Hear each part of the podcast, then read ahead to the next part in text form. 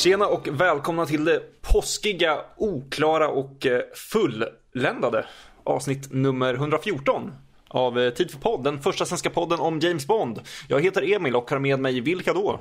Ja, det är Otto här. Emanuel. Och Anton Lotander. Och eh, hur är läget med er, mina små påskägg?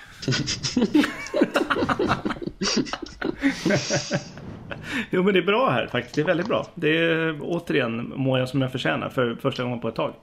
Eh, det känns bra nu med ljuset har börjat komma tillbaka till vårt land och eh, rent bokstavligt talat i alla fall. Eh, så jag ser med eh, tillförsikt, tillförsikt på framtiden. Faktiskt. Så det känns bra. Du lät väldigt annorlunda dig själv där Otto. Det känns som ordet tillförsikt inte ofta landar i din mun. Nej, inte så mycket framtiden heller. Nej. Jag lever i nuet bara. Kör. Jag tänkte säga tillförsikt. Jag ser med tillförsikt fram på resten av mitt liv. Men så långt vill jag inte säga att jag ser med tillförsikt på. Men Nej, ja, tack. Man ska vara försiktig med det man säger. Ja, ja verkligen. Ja, så är det. Jo, men det är bra här också. Man går på någon form av ledighet idag. Det är skärtorsdag när vi spelar in. Så det känns mysigt. Eh, annars är det väl typ som Otto. Det börjar bli ljusare ute. Och ja, det är väl helt okej okay, antar jag. Varken eller. Ja, nej men det, det är bra här med. Som du säger, det börjar bli ljust. Jag klarade mina tentor förra veckan. Jag precis drack upp min första öl. Så att nu känner man att nu är det påsk. Nu, är det, nu börjar det bra livet igen. Hur känns det för superproducenterna att faktiskt vara med i en eh, podd? Ja, men det känns skönt ändå. Jag har ändå sett fram emot det här. Och bara, eh, lät jävligt, lät inte alls som att jag var taggad på det, men... Eh.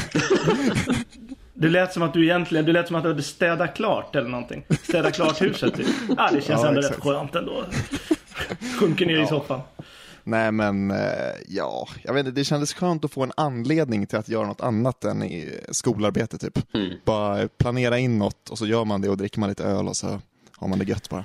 Ja, om ni tycker att vi låter lite extra fnittriga i det här avsnittet så kan vi väl säga att vi kombinerar den här med lite eh, diverse alkoholintag. Så vi får se vart det här slutar. Men det, det ja, kul i alla fall kunna kombinera eh, två av mina absolut största intressen, nämligen Bond och alkohol. Hur är det med dig då, Emil? Det, det, är, eh, ja, bra. Alltså två öl in, då mår man alltid bra. Oavsett hur livet i övrigt ser ut. Så just nu mår jag fantastiskt. Det kan alltså bara gå neråt efter det här? Ja, jag tror faktiskt det. Ja. det, det ja. kommer det också göra, tänkte jag säga. Men det känns som att det, det är liksom... Eh, vi har ändå gjort 113 avsnitt och det, det känns som att det får räcka ja. nu. Ja, exakt. Det, det, det, är ändå, det känns som att vi har liksom skapat oss, vi har skapat ett legacy nu så nu, nu skiter vi i vilket. Vi, vi, har för lite, vi har för lite drama och folk som vill eh, cancella oss. Så uh, vi känner att vi måste försöka få in det i den här podden. Och då alkohol är väl ett bra sätt för det, eller något.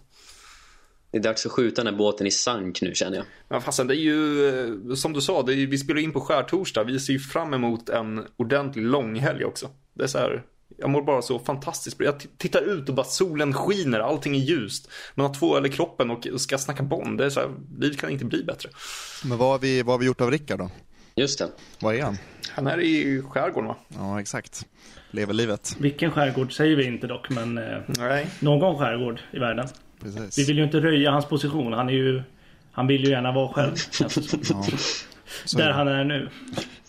Ja, han vill ju inte ha massa lyssnare efter sig. Nej, paparazzi som åker motorbåtar för att de har hittat hans ö. Det känns inte så som att Rickard bottnar i det. Han, han känns som att han skulle hantera det sämst nästan av oss alla. Ja, oh ja. Han skulle börja kasta, börja kasta dartpilar på dem och grejer, för det är väl det enda han har där ute. Men... Den dagen Rickard blir uthängd i media kommer han hantera det absolut sämsta av oss. Ja, faktiskt. Ja. Han... Vi, kommer ju, vi kommer ju röja hans position direkt så att han åker, åker till honom. Ja, han hade ju helt kollapsat. Han är ju den som ligger närmst självmordet i ett sånt fall. Av oss. Så kan, kan inte hantera det. Emil är ju definitivt killen som kör presskonferens i trädgården. Absolut. jag, jag, får köra, jag får köra presskonferens från min balkong. Journalisterna får stå nedanför. Jag får bara stå och skrika på balkongen. ja, exakt. Du, får, du, har, du har en liksom mygga som du har planterat så du står och liksom pratar så man hör dig okej ändå. Förutom eh, öl och eh, påsk och skärgård så har det hänt eh, något annat väldigt kul. Vi har fått ett litet lyssnarmeddelande. Och jag vet att Emanuel vet lite mer om det här meddelandet. Ja, det stämmer. Vi har fått in ett minst sagt annorlunda meddelande den här gången. Vi har annars fått in lite frågeställningar om Litamahori, Erik Serra och sådana där killar och vad vi hade sagt till dem. Nu är det väl snarare fråga vad en lyssnare hade sagt till en annan lyssnare, tror jag vi kan formulera det som. ja, och det här är väl, går väl ut till en som heter Amanda Sjöbro, tror jag. Och eh, det kommer från David Holmberg. Som, eh, ja, där jag trodde inte jag skulle säga det, men som faktiskt vill eh, fråga dig Amanda en sak. Och det är om han får gifta sig med dig. Ja, det är ja. så fantastiskt fint. Slut på det med så vi får hoppas att du Amanda lever längre än din bröllopsdag så att du inte blir skjuten eller något. Som i Bond, det var det tråkigt. Amanda plockar inte den referensen enligt meddelandet tror jag, för hon var inte så intresserad av Bond. Nej, Nej då, då kanske det lät som ett subtilt hot istället. en orosanmälan från David. Ja, det trodde vi ju inte att vi skulle dels läsa men göra när vi vaknade idag. Nej, det är ju det, det, är det vackraste meddelandet vi har fått från någon lyssnare. Ja. Ja, det var extremt fint faktiskt. Så ja, det var det meddelandet vi skulle skicka ut i den här eten. Så ja, kul. Kul med lite speciella, annorlunda förfrågningar. Vi får väl se. För fortsättning följer kanske. Vi får se. Ja, vi, vi vill ha bilder. Vi kanske var toastmasters på bröllopet. ja, nej det... Exakt, vår, vår betalning för att göra det här är att vi måste få komma på bröllopet. Och baren ska vara öppen. Ja, absolut. Fri bar, så är det till oss. Tid för toast bara, så kör vi. Och bli ja. gudfädrar. Ja, absolut. Allihopa. Men eh, även om det är ett litet speciellt avsnitt och det är påsk och sådär, så är det en sak som står sig stark och det är faktutmaningen. Och eh, idag så är det Otto som ska utmana oss och er som lyssnar med en fakta som vi förhoppningsvis inte känner till. Ja, det är det ju. Och den här faktan har ju varit in the making ett bra tag faktiskt med... Eh, det har varit en jävla massa räknande och grejer, för jag älskar ju statistik. Så jag har liksom varit tvungen att skumma igenom alla filmer och jag har säkert räknat fel någonstans eller missat någonting. Men jag tänkte inte börja med eh, fråga egentligen. Eller ja, det kanske jag ska egentligen. Svårt. Jag vet inte riktigt hur jag ska lägga upp den här faktautmaningen. Men jag har i alla fall intressant fakta. Sen vet jag inte hur jag ska säga den, förmedla den till er. Men jag har i alla fall räknat på alla olika djur som finns med i Bondfilmerna. Jag tänkte köra, jag tänkte göra faktutmaningen till en liten lek, gissa filmen. Men det blir inte heller så kul. Men vad fan, det är en sån podd. Inkluderas döda djur som, alltså typ som fiskar i License to kill och... Exakt, jag tänkte dra, jag tänkte dra eh, reglerna för hur jag har räknat. Inga bilder på djur. Inga uppstoppade djur. Alltså, det får ju vara uppstoppade djur som ska vara levande i filmen. Som typ tigern i Octopussy. Det var ju en uppstoppad tiger, men ingen uppstoppad, uppenbar uppstoppad i filmen liksom. I filmens universum får den inte vara död, inte en bild på den, inte liksom en ja, mässingsstaty av någonting liksom. Ehm, men det får ju vara ett levande djur som dör sen. Men ehm, det ska i alla fall ha levt någon gång i filmen.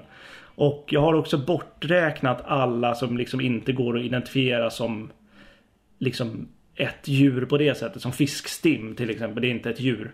Eh, för att jag kan inte hålla på och räkna alla jävla clownfiskar och skit som finns. Men det ska vara liksom identifierbara djur. Okay. Och inte heller raser tror jag jag har tagit med. Utan bara liksom djursorter. Jag vet inte, ni får vara med och säga lite vad ni vill egentligen. Ska jag dra några eller ska ni gissa hur många de är eller vilken film som har flest? Det är en som har överlägset flest olika djur. Okej, okay, jag kan ju dra till med gissning direkt. Jag tror Dr. No har flest djur. Va? Jag, jag, kunde inte komma på ett enda djur i den filmen. Vad fan är det för djur i den filmen? Ja, lite, lite krabbor, lite moskitos, sådana där grejer. Ja, vad fan. Ja, just det. Fast det måste ju vara fler än någon annan.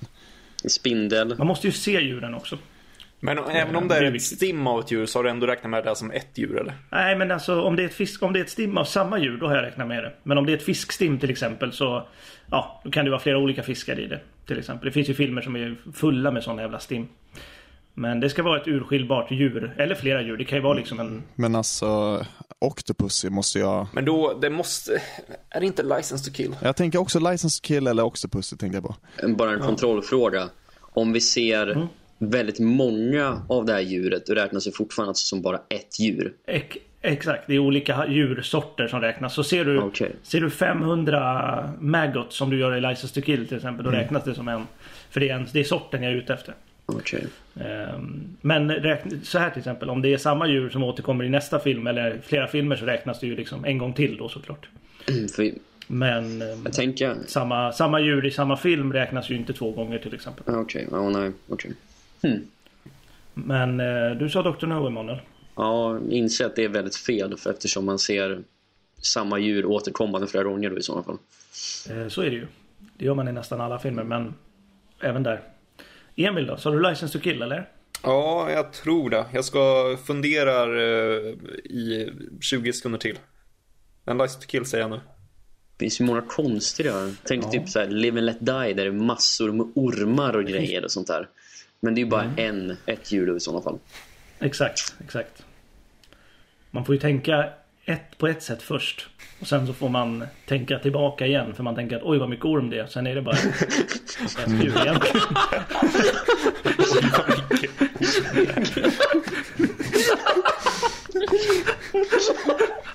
Ja, men det, det är ju precis vad man tänker. Man tänker ju bokstavligt talat oj vad mycket, oj vad mycket det är kobra där. Jag tänker, eh, men jag tänker License Kill, det är väl i alla fall minst tre djur inne i det där uh, hangaren som vi får se. Minst tre. Ja, för att jag försökte fundera så här retroaktivt. Det är inte jättemånga djur, om ens några liksom, i Craigs filmer. Jag kan inte komma på djur som är särskilt förekommande i Brosnans filmer heller. Nej. Nej, alltså, jag kan ju säga det för att ge en ledtråd. Goldeneye Tomorrow Never Dies och Is Not Enough har alla bara ett djur i varje film. Det är samma djur. Eh.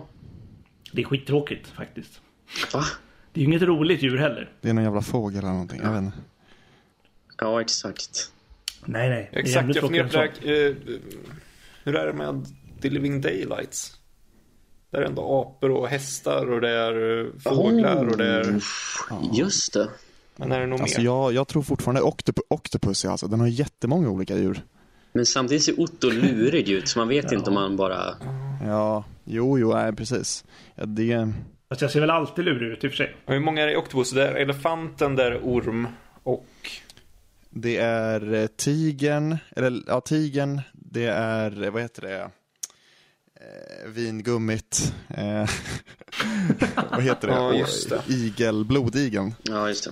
Eh, det är någon jävla apa där på cirkusen, kommer jag ihåg. Just det, just det. Inte den han har klä på sig, utan det, Jag kan ju faktiskt säga vilken, ehm, vilken det är. Ja, det kanske är Octopussy. Ja, men okej, jag, jag reviderar och säger Octopussy. Anton har övertalat mig. Octopus är faktiskt en riktig runaway-vinnare här. Yes. Jag kan ju nämna alla djur som finns i Octopus. Det är häst, höna, orm, ko, hund, bläckfisk, krokodil, kamel, elefant, undulat, duva, igel, tiger, spindel, schimpans och björn. Jag tror att jag kan ha missat något djur men det är ju fan björn på den där cirkusen. ja just det, som gör, Just massa, det. som gör volter och grejer va? Nej. Exakt. Nej, den, går- den går mest runt Ja, bara. Men den är... Grejen är att uh, djungeljaktscenen där vid Kamalkans slott. Mm. Den, har, den har fler djur än typ alla andra filmer. Totalt liksom. Ja, jag tänkte typ inte på den scenen. Jag började tänka på typ så här marknaden och lite annat skit. Men jag tänkte djungelscenen var så här. Det var det första som kom upp i mitt huvud typ. Nej, djungelscenen försvann helt från mitt medvetande. Men om vi gör så här då. Om ehm, jag säger några djur från en film så får ni gissa vilka det är. Okej. Eh, vi kan ju börja med en enkel i alla fall. Nej, det var lite för enkel, men haj, katt, sköldpadda, sjöstjärna, hund, mantarocka, langust, muräna, gädda av något slag skrev jag. Hund, det är Spy Loved Me va? När Lotusen kommer från vattnet på Hund är stranden. väldigt många Ja, filmer. det är så? Oh. Men du sa ju rocka, så att det måste ju vara License to Kill eller? Ja, vänta, du sa det här är ju inte djur som förekommer i en film utan du nämnde en massa djur och vi ska gissa i vilken film de här djuren är med i. Ja, okej. Ja, alla de, alla de filmerna. De, de filmerna är liksom en cast i en film om man säger. Men det är väl ingen levande rocka i to Kill? Nej, är just det, det som det leder är- mig in på frågan. Är, jag tror att det är, jag, Nej, däremot det- tror jag att det finns levande rockor med i Thunderball. Just det, det kan stämma. Ja, just det. Ja, Emil, eh, Emil har rätt faktiskt. Det är ju eh, mycket eh, mantarockor, eller det är en mantarocka. Men den finns också med i License to eller i The Spy Love Me ska jag säga. Det är också en mantarocka när Anja Amasova och Bond är nere och håller på. Men sen eh, finns det ju också, eh, nej men vi har lite eh, andra filmer. Där har vi till exempel katt, papegoja, häst, tjur, höna, sting, rocka, haj och duva. Vilken film kan det vara? Det måste vara For Your Eyes Only. Det stämmer. Stämmer. Men det var det, det var det jag skulle säga om Goldeneye, Tomorrow Never Dies och The World Is Not Enough. Alla de tre har bara en enkel jävla hundjävel. Vart då? Nej, det- jag, jag har hittat en hund någonstans. Nu minns jag faktiskt inte var de är. Men i Tomorrow Never Dies är den i Saigon. Ja, just det. Goldeneye är ju det här Ja. eh, hundarna som drar i vissa väl Ja, Nat Natalia där, ja precis. Och The World Is Not Enough är när Davidov har dött. Så står de håller hundar på i. och skäller och härjar. Just det. Just det. He caught a bullet instead of a flight. Otroligt bra scen. Åh, älskar Not Enough. Mycket bra scen. Men sen har vi ju... The, The, Living Daylights ligger rätt bra till. Den har ju fan makak. Den jävla apan som bara lever vid Gibraltar. Sen är det ju också de klassiska hund, häst, papegoja, ko, duva, höna, get och dromedar. Mycket getter där. Lä- Räknar du, med, du räknar inte med grishjärtat? Nej, precis. Säger de ens att det är ett grishjärta? Jag vet inte, jag, jag bara antar att det är det. Ja, det är... Ja, precis. Ja, det är ja, De det. kanske inte säger kanske att det är gris, skitsamma. Ja. Men ehm, man tänkte att You Only Live Twice skulle ha många djur. Eller det tänkte man kanske inte. Men eh, den har bara två djur. Det är piraya och katt. You only live twice hade jag inte tänkt på. Ja. Nej. Men ehm, ja, det, är ju, det finns ju en del roliga. Får vänta tills den riktiga bokversionen av You Only Twice kommer till. Då är det mycket Men det är ganska intressant apropå det där att det inte är med så mycket djur längre. Alltså nu är det ju typ... Nej, precis. Det har liksom gått ner och ner och ner och ner. Och blivit, det är typ tre, fyra per... Ja, fyra var det i Spectre och tre i, i Skyfall. Ja, exakt. Det är ju liksom, nu är det bara kliniskt, nu är det bara handling och kulisser och grejer. Och... Man, mär, man märker ju mer att det, den här äventyrstrenden går ner. Liksom. Ja. Det är ju det Verkligen. är ju helt försvunnit från Bond-serien på något sätt. Man liksom smackar. Alla Moore-filmer är ju smockfulla med. Moore och Dalton-filmerna är ju bara hundra djur. Det är liksom haj, kamel, åsna, ko, mantarocka, drakfisk, hund och strömming i The Spy Love Me liksom. Och sen jämför man det med Skyfall så är det skorpion, komodo, varan och hund. Ja, och sen är det väl också någon form av trend i att man inte ska ha med levande djur i filmerna. Jag menar, eh, varanen i Skyfall är ju CGI. Så det, det blir en jäkla massa extra jobb om man ska ha med exotisk djur. Så är det. Jag tycker ju Dine of the Day på um, förhand har den bästa, även om det bara är två djur så har den en väldigt potent uh, djurskala. Skara då, tycker jag. Skorpion och buffel. det, är ändå, det är ändå fint. Var fan är buffeln någonstans? Buffen är när de har kraschat Ferraris i slutet och så står det ju någon buffel, buffelfösare typ längst ner. just det, just det, just det. Jag tycker att Otroligt. skorpion och buffel är så jävla bra. Potent. Se, ser man det så så är ju Diana Day kanske, alltså den är ju topp 5 i serien med den kombinationen. och det är kanske det enda den är topp 5 på också. Jag gillar ju ändå Kill. Ål, haj och katt. Mask, hummer, leguan, get och hund. Det är också rätt fint. Men ja. Live and Let Die har ju ändå en, fi, en del fina. Orm, haj, gris, höna, får, hund, alligator, krokodil och get. Ligger också bra till. Diamonds har ju mycket fina grejer också. Ska vi hoppa in i vårt eh, avsnitt? Ja, tack för mig. Det var faktutmaningen. Eh, Och eh, det här ju är ju ett eh, avsnitt som inte handlar om någonting, för vi har ingenting att prata om. så, det, så vi har egentligen bara tänkt att ja, men, ta ett par öl och snacka om det som egentligen kommer upp i våra hu- huvuden. Så det har inte blivit tid för någonting, men då har det ju blivit tid för påskbollen och off topic.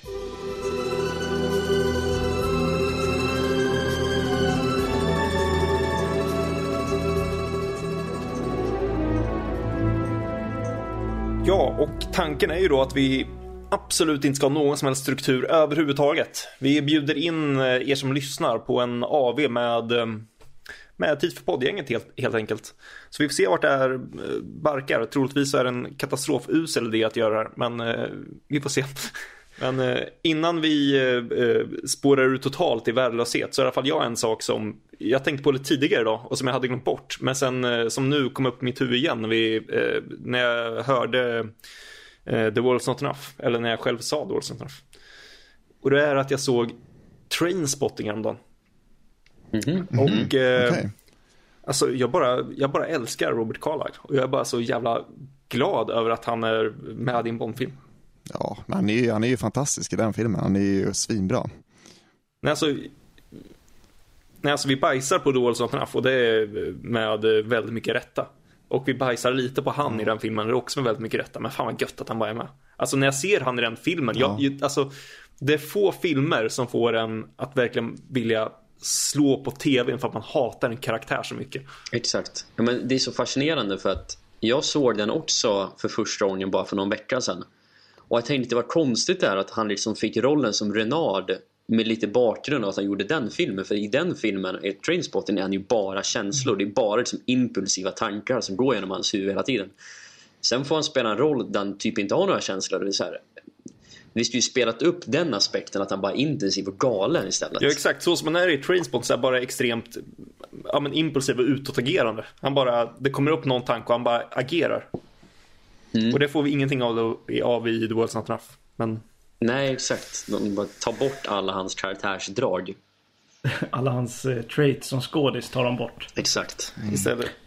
Jag hade ju fortfarande, jag tycker fortfarande att Shanty Rooney borde vara med i en Bondfilm.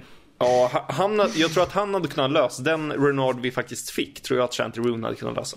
Jag minns när jag gick på högstadiet, var kanske typ i 8-9 så såg vi en fyrdelad sån här BBC-dokumentär där de blandade in eh, skådespelare som liksom spelade upp det som berättades. Och då var det Robert Carlyle som spelade Hitler i det här The Rise Just of det, Hitler. men den är exakt, den har jag sett faktiskt. Och den är också så här jätte, jättemärklig för att man sitter där och är typ 14-15 och ser bara Renard framför sig när man ser Hitler. Är så här, ah, usch.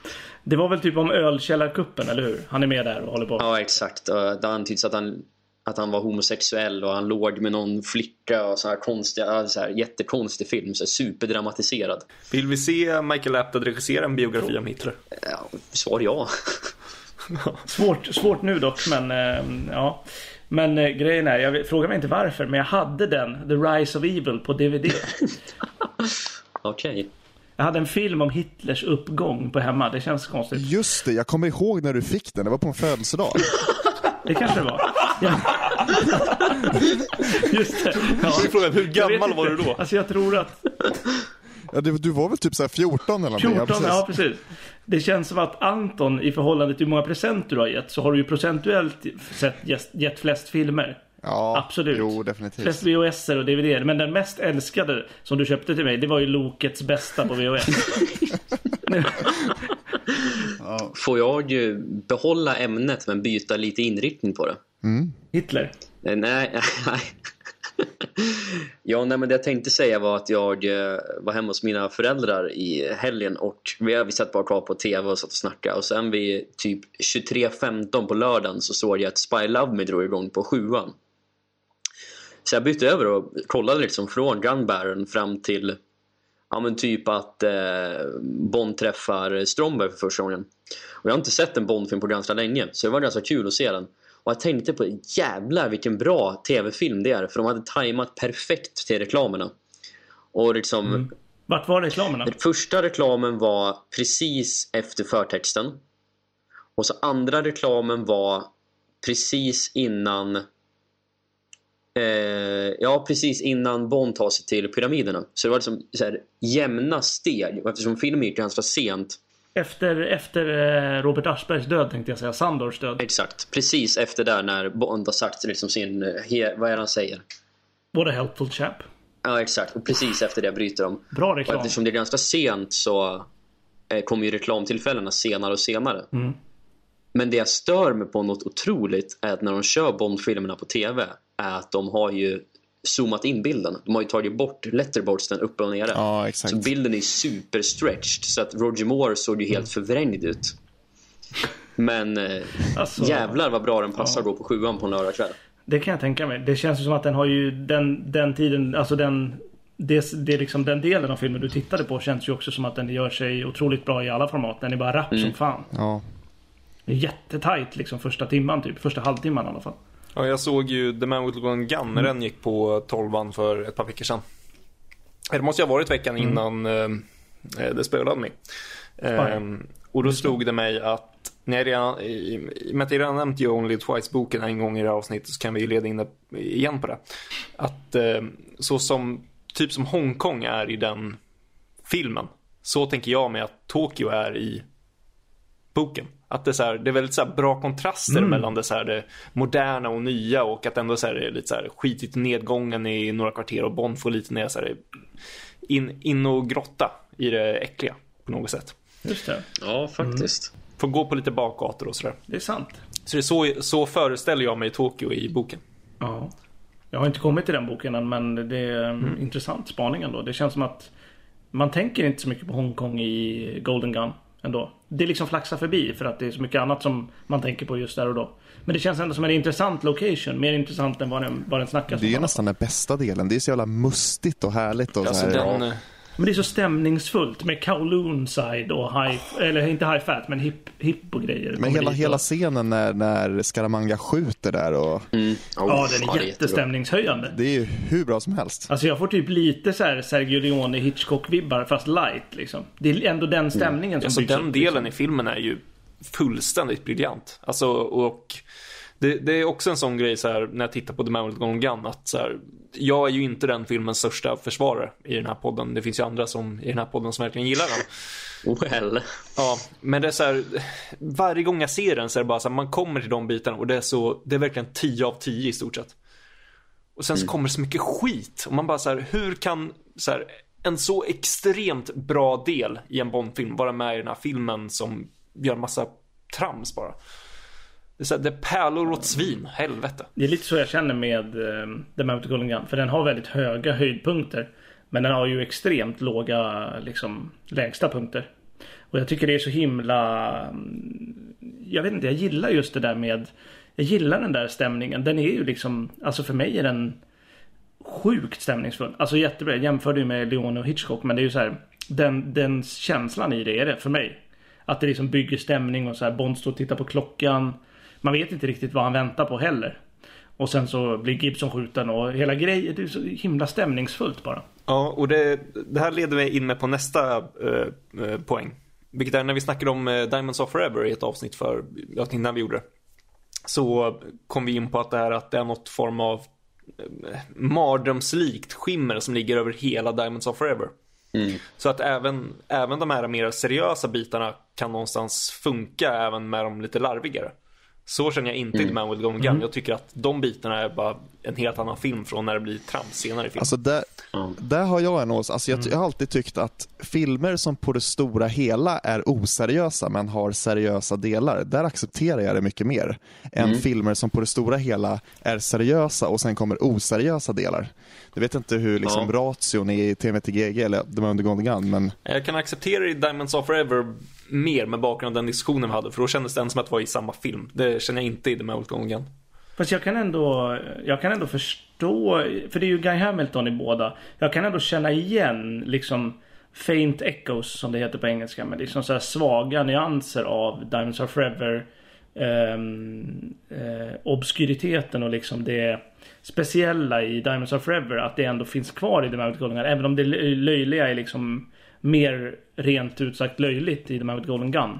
För i Diamonds of Forever är det så himla så här udda så att det blir obehagligt liksom. I The Man with Golden Gun är det liksom Bond klämmer på en sumobrottares skinkor. Och det blir liksom så här.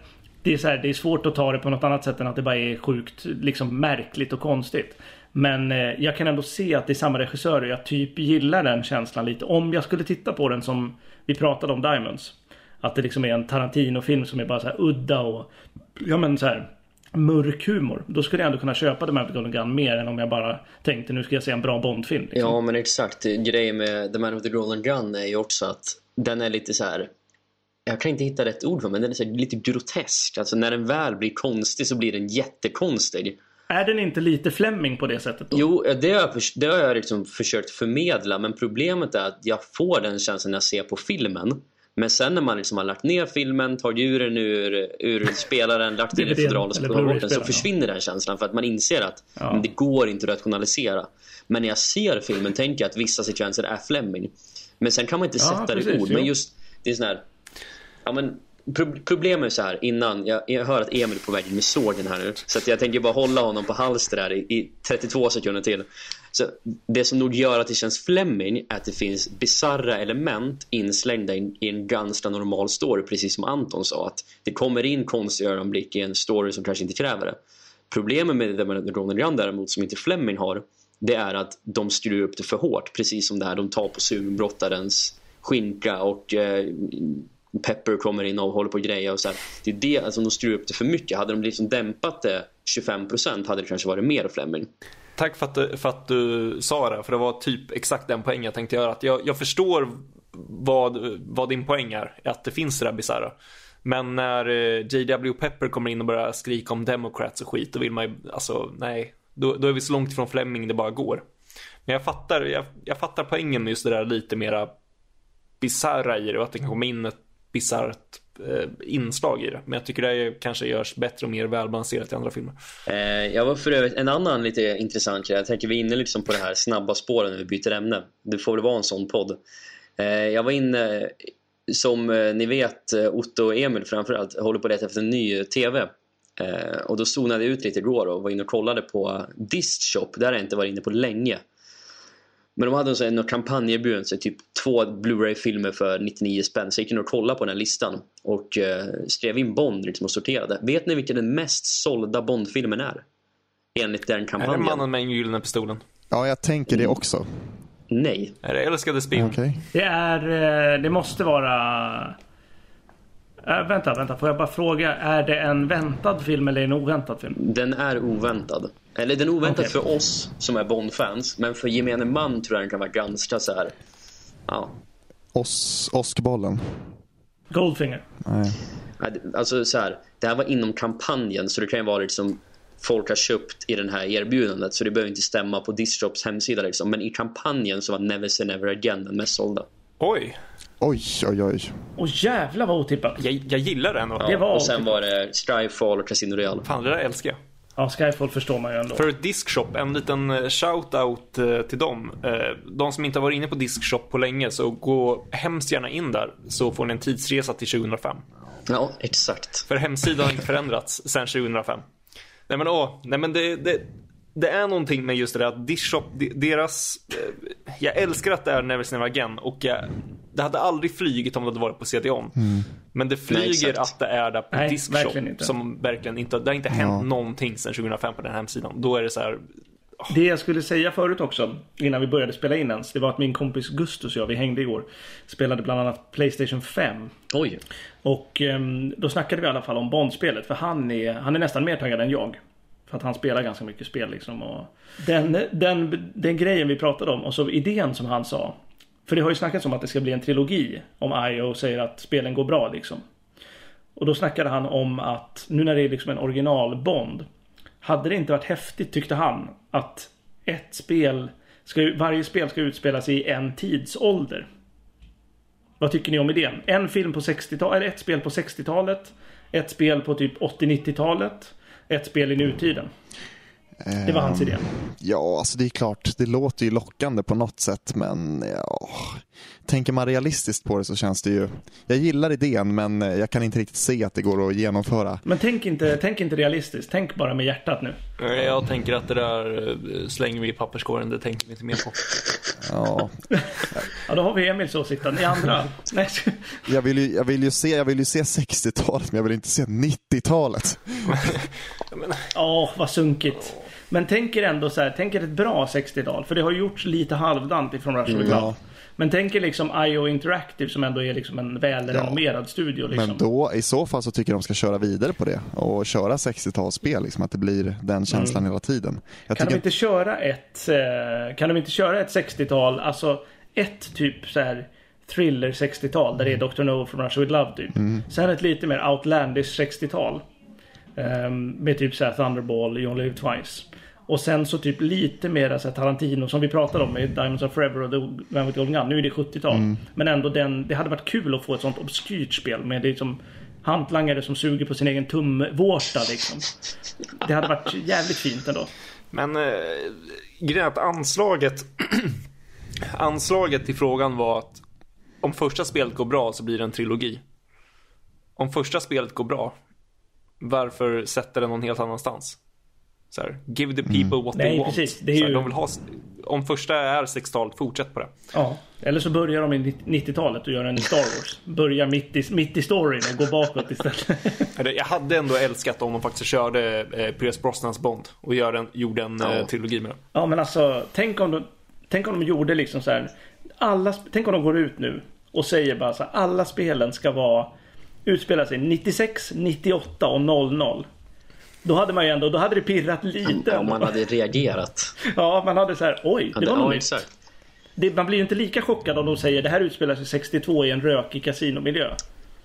Men om de säger så här 96 i typ så här Prag. Då hade man ju så här, oh jävlar, vad händer? Men det är, ju, det är ju då det blir det här Adventure Continues. Vi får liksom det som händer efter Goldeneye. Ja. Ja men precis, det blir ju lite den grejen och så är det så här Brosnan mellan, åh, det kan ju bli jättelökigt att han ska så här, se The Rise of Elliot Carver och grejer. Åh, nej. här blir det lök, mest lök jag har hört. Men... Nu kom jag på, ja exakt, nu kom jag på en sak. Nu kom jag på en sak. Jag vill ha ett spel som en prequel till The World's Not Enough. Där vi kan utveckla Ems och eh, Kings eh, eh, relation. Oh. Det, börj, det tar sin början vid Electro Kings exakt. kidnappsdrama, eller Får man spela som 009 och skjuta Renard? Det hoppas jag verkligen. Ja, och spelet slutar, spelet slutar med att man skjuter Renard. Usch. Det hade ändå varit lite, och man får sitta och torka tårar på ett skärm. sitta och göra det med spaken och dra. Nej, för att är det någon, alltså någon spelrelaterad dröm jag har så är det ju liksom att det skulle vara någon form av inte nödvändigtvis open world men att du skulle få göra olika val inom uppdragen och du skulle få välja vilken Bond-skådis du spelar som. Du kan Ja. välja Sean Connerys Bond Ja. och då får du vissa egenskaper. Sen kan du vara Roger Moores Bond och vara en annan. Du kan vara Dalton, ja, Dalton. du kan, kan liksom låsa upp att du är Flemings Bond. Något sånt hade jag Man kan vara Fleming trodde du skulle säga. Sitta och vara as bara på Jamaica. Sen supa bara. I en, I en Fleming Simulator av Microsoft. Man får... Men alltså utan, liksom, utan, att, utan att härma Hitman för mycket så känns det ju som att det hade ju passat perfekt att få välja vilka uppdrag man vill, i vilken ordning man vill och hela den här biten. Exakt. Mm. Men eh, jag tänkte eh, faktiskt komma in på det här med Hitman. För eh, när spelet lanserades så sa jag att jag hade tänkt köpa Hitman 3, vilket jag inte har gjort än. Så jag tänkte slänga ut en fråga till er. Är det någon av er som har spelat Hitman 3? Ja, det har jag faktiskt gjort. Jag äger det inte, men en kompis har det. Eh, Så jag spelar lite och det är ju... Ja, jag är sjukt imponerad av det. Alltså, hade ett Bondspel varit så, då hade man ju varit liksom överlycklig. Det är ju sån otrolig detaljrikedom. Ja, det är helt stört snyggt alltså. Alltså deras känsla för estetik är helt sinnessjuk. Den är otroligt bra. Ja. Ja, men alltså, och just att varenda val gör, ger en konsekvens och att du kan välja typ hur många val du vill inom uppdraget. Nej, För jag har sett väldigt mycket från Hitman 2 och eh, jag, jag har knappt sett något från eh, Hitman 3. Som sagt, jag hade tänkt att jag skulle köpa det. Det får bli någon form av sommarprojekt. Men av det jag har sett från Hitman 2 så är det bara... Alltså verkligen, jag kan verkligen se ett Bondspel inom samma liksom, ramverk någonstans. Alltså jag känner att problemet med, för jag och min kompis Gustus, han har tänkt köpa Hitman 3. Och jag, han har ändå tänkt köpa det så det är inte som att jag har tvingat honom men jag ska ändå testa det när han har köpt det. Men det problemet jag har med Hitman är ju att det ändå fortfarande, för jag har spelat de gamla Hitman-spelen, liksom original Hitman 2. Som hette Silent Assassin. Och sen Contracts och Blood Money. Och då var det väldigt sådär en bana, visserligen ganska stor och många valmöjligheter som Hitman alltid har varit. Men en bana, en cutscene, en bana, en cutscene liksom. Um, och det som har varit problemet tycker jag med Hitman i förhållande till ett Bondspel, för man vill ju ändå ha lite mera liksom open world än Hitman. Det är ju just att Hitman har varit ganska liksom restricted i sin miljö. Det har ju inte varit liksom, det är ju långt ifrån ett GTA. Och jag vill ju inte ha ett GTA men man vill ändå ha mer än att det bara ska finnas Det här är kartan, det här är de olika nivåerna av kartan. Man vill ändå ha någon slags mellanting mellan, ja men säg GTA 5 då och Hitman man vill liksom ha ändå att man ska kunna köra bilar och det känns ju inte som att man har varit nära det i alla fall i de Hitman som jag har spelat. Liksom. Men det känns väl att de kommer att eh, utveckla. Att de någonstans kommer att eh, bygga någonstans på eh, det som i grunden gör Hitman så bra och populärt och sen bygga ut det för att passa Bond. Jo, det är det man vill. Ja, så jag tror ju att vi kommer få, vi kommer säkert få någon bilbana och vi kommer säkert få, alltså de bitarna med, tror jag. Det hoppas jag verkligen. Men det är ju ändå intressant med ett nytt spel. Det känns som att vi inte har pratat om det på länge. Alltså ett riktigt spel och inget jävla Detective Bond typ på någon Exakt, mobil. vi borde prata om det mer för att det är, liksom det, det är så pass stort att vi äntligen får det och det ser inte, inte ut att bli skit. Mm. Det är ingen jävla 007 Legends utan det är ett riktigt spel. Mm. Ja, alltså så länge det... Alltså skulle det se ut precis som Hitman och sen ha Bond-märket på skulle jag ändå bli taggad typ. Ja exakt, de, de, skulle ju typ kunna göra exakt som Hitman och bara sätta Sean Connery och sätta det i 60-talet. Man hade ändå bara stått där och skrikit framför tvn för att det är så jävla underbart. Ja men exakt, exakt. Alltså bara sätta honom i en så här, tänk Bond i en tropisk miljö.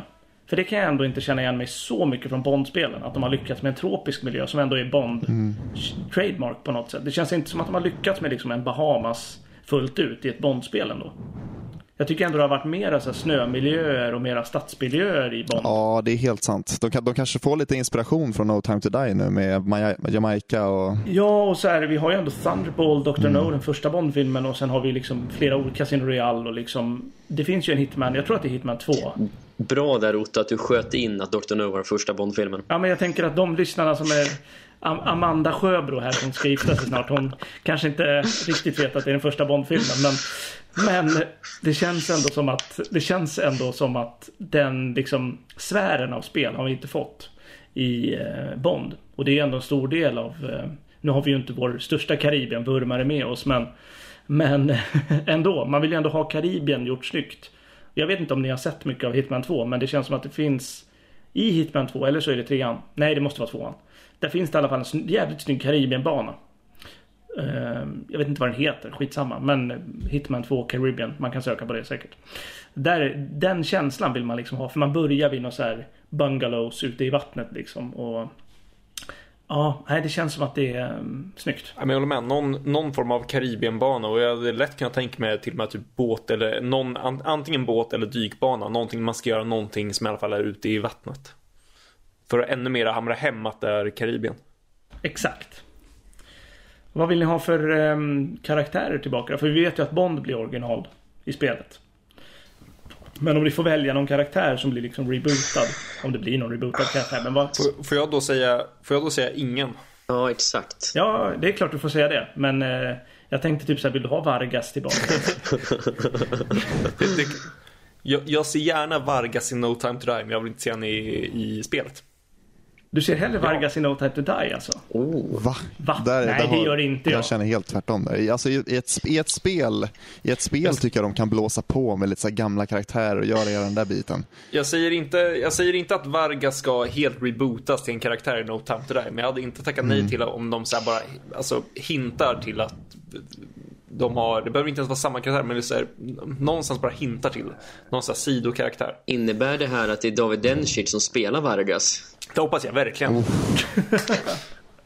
Man hade ju gillat om det, om det bara flaxar förbi någonstans i No Time To Die. Eh, oavsett, utan att säga vart, de, vart det liksom utspelar sig. Men om det flaxar förbi någon klubb som heter Vargas Club, då hade man ändå blivit lite glad. Får bara säga i tio sekunder att jag fick frågan häromdagen bara om när kommer nästa Bondfilm egentligen? Och jag var så här, jag vet, alltså jag, så här, jag tänkte vilket datum är Är det 5 oktober, 6? Så här, det är 8 oktober va? Ja, jag tror det. Nej, det var 8 april. Jaha. Det är ju 21 oktober den kommer. Men den har Nej, väl, 8, den har 8, väl blivit 8 oktober eh, flyttad nu? Är det, inte, är det inte sista september eller? Fast... Nej, men det var bara i UK. Eh, ja, du ser. Ingen av oss har koll på när den kommer. Ja, men, men jag har för mig att hela världspremiären har flyttat. Är det sant?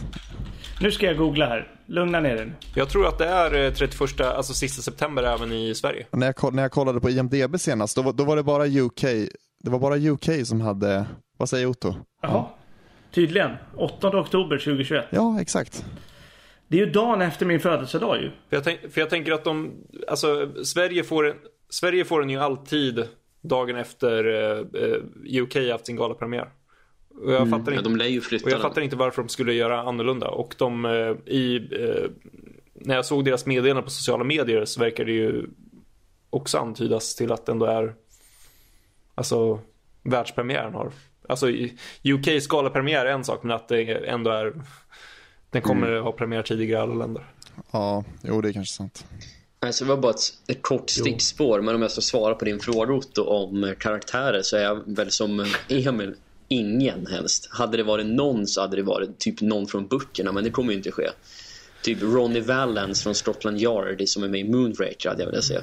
Ja, just det. Det är han som har föreläsningen innan Bond åker till Drax va? Ja, exakt. Men det är ju, Jag ligger ändå bra till i böckerna. Vi har ju pratat, jag tror inte, du var väl med i det avsnittet när vi pratade om att jag skulle försöka läsa ut böckerna innan vi slutar med podden. Så att jag kan också komma med min rating. Eller var du, skippade du det avsnittet? Nej, jag var nog med då. Jag känner igen det. Vi hade det inte ens med i avsnittet, det var efter vi hade slutat podda. Du ser, men jag ligger rätt bra till. Men, eh, men där vi, exakt, och där vi då kan eh, avslöja är väl att vi ska ha ett Fleming-avsnitt. Där vi ska gå igenom allting och där Otto faktiskt ska vara med och snacka böcker. Men eh, överlag, alltså Framförallt i filmavsnitten så skämtade vi mycket om så här reboot-vänliga karaktärer. Men överlag så är väl jag inne på, oavsett vilken media det är, skapa helt nya berättelser. Skapa något helt nytt. Alltså ska man vara helt seri- som, som Anton tror jag det var som sa. Ska man liksom vara seriös och down to earth och liksom rimlig så vill man ju helst inte att någon ska rebootas. Men ska man vara lite skojfrisk så hade det ju varit kul att få liksom, jag vet inte, Professor Dr. Metz från Diamonds of Forever liksom. Eller Klaus Hergersheimer eller Sharky eller något liksom. Ja, ja. Men det är ju... Oh ja. ja. Ja men det var det jag menade, typ såhär, ja, men som med Vargas i No Time To Die. Jag, jag vill inte se Vargas rebootas, men jag hade kunnat se en referens till honom. Eller till eh, Mets, Ja. eller vem, vem som helst. Ja, men eller att man kan spela som de i multiplayer-läget. Typ spela som Vavra i Romlägret till exempel. Det hade ju varit fantastiskt. Men man vill ju ändå ha, man vill ju ändå ha en multiplayer-lista som inte är liksom Sorin, Scaramanga och Goldfinger. Man vill ju ha de som är liksom ett pinnhål ner. Kish. Exakt. Man vill ju Ja, ha liksom. Kra, Kra från The Man with Golden Gun. Ja men i multiplayer då är det bara att slänga in allt och alla. Men i själva storyn så kan de hålla det rent från det. Alltså man vill ju ändå ha en multiplaylista som ser ut som man vill ju också ha Francisco Scaramanga och Sorin och dem om man vill. Men man vill ju under dem ändå ha så här Kra, man vill ha Cameron Shah, man vill ha eh, Peter Merton, Peter Burt, Timothy Mortson. Timothy. Men man vill ändå ha lite så här obskyra karaktärer som är typ Ja men man vill kunna spela som Klaus Hergersheimer, fattar det? Bond mot Klaus Hergersheimer. Klaus, Klaus Hergersheimer mot servitrisen i License to Kill. Ja men exakt, exakt. Nej, Klaus Hergersheimer mot svärdfisken i License to Kill. När man, man, man flyger runt som en jävla svärdfisk. Nej, vet du vad det är? Vet du vad det är? Man, man plockar upp svärdfisken och slåss med den. Det måste man ju kunna göra. Jag, jag, vill ha, jag vill ha folk bakom kameran också. Ja, Alec Mills, man plockar in här. Michael Apted. Ja, Åh, exakt. Alex Mills mot Michael Apted. Åh, vad jag vill ha. Man, man kör liksom Michael G. Wilson. Han är så här ospelbar karaktär för han är så jävla bra. Det är därför. Greg, Greg Wilson. Ja, Michael G. Wilson mot eh, Greg i något så här Golden Gun-spel. Det hade ändå varit någonting att man kör Michael G. Wilson är skurken. Ja. Oh! En, nej, nej. Michael G. Wilson är ju underhuggaren till huvudskurken som är Cubby Broccoli. Eller Babsan. Det hade man ju gillat. Man kan välja alla Michael G. Wilsons cameos och köra dem mot varandra. Mr Man Wallace. kör, man kör Mr. Wallace, exakt.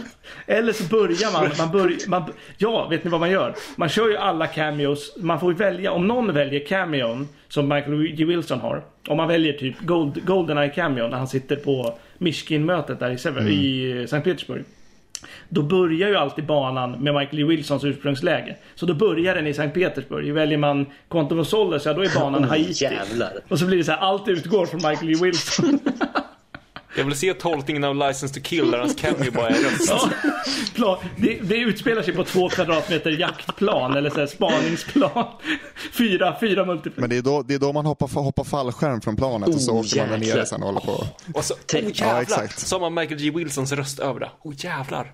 Alltså, Ja, exakt. För de berättade väl det. Som kommenterar hela multiplayer-spelet. De på IO Interactive sa väl det att de gick in och liksom inte hade något självförtroende men när de gick därifrån så att Barbara Brock blev imponerad.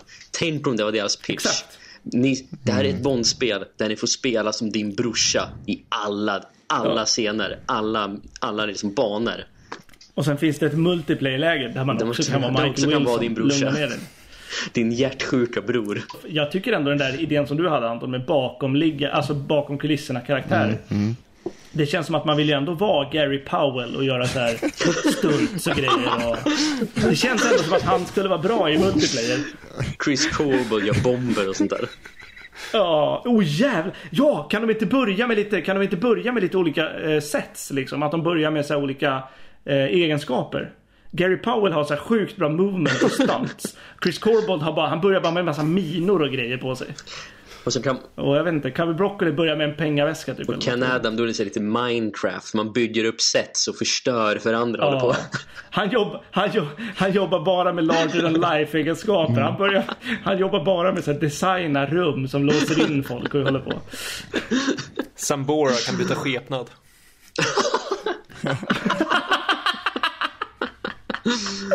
Åh, herregud alltså. Eh, vi har ett litet påsk, eh, påskspel. Så eh, samla ihop hela släkten, eh, hämta farmor och era kompisar och eh, så ska vi leka lite lekar.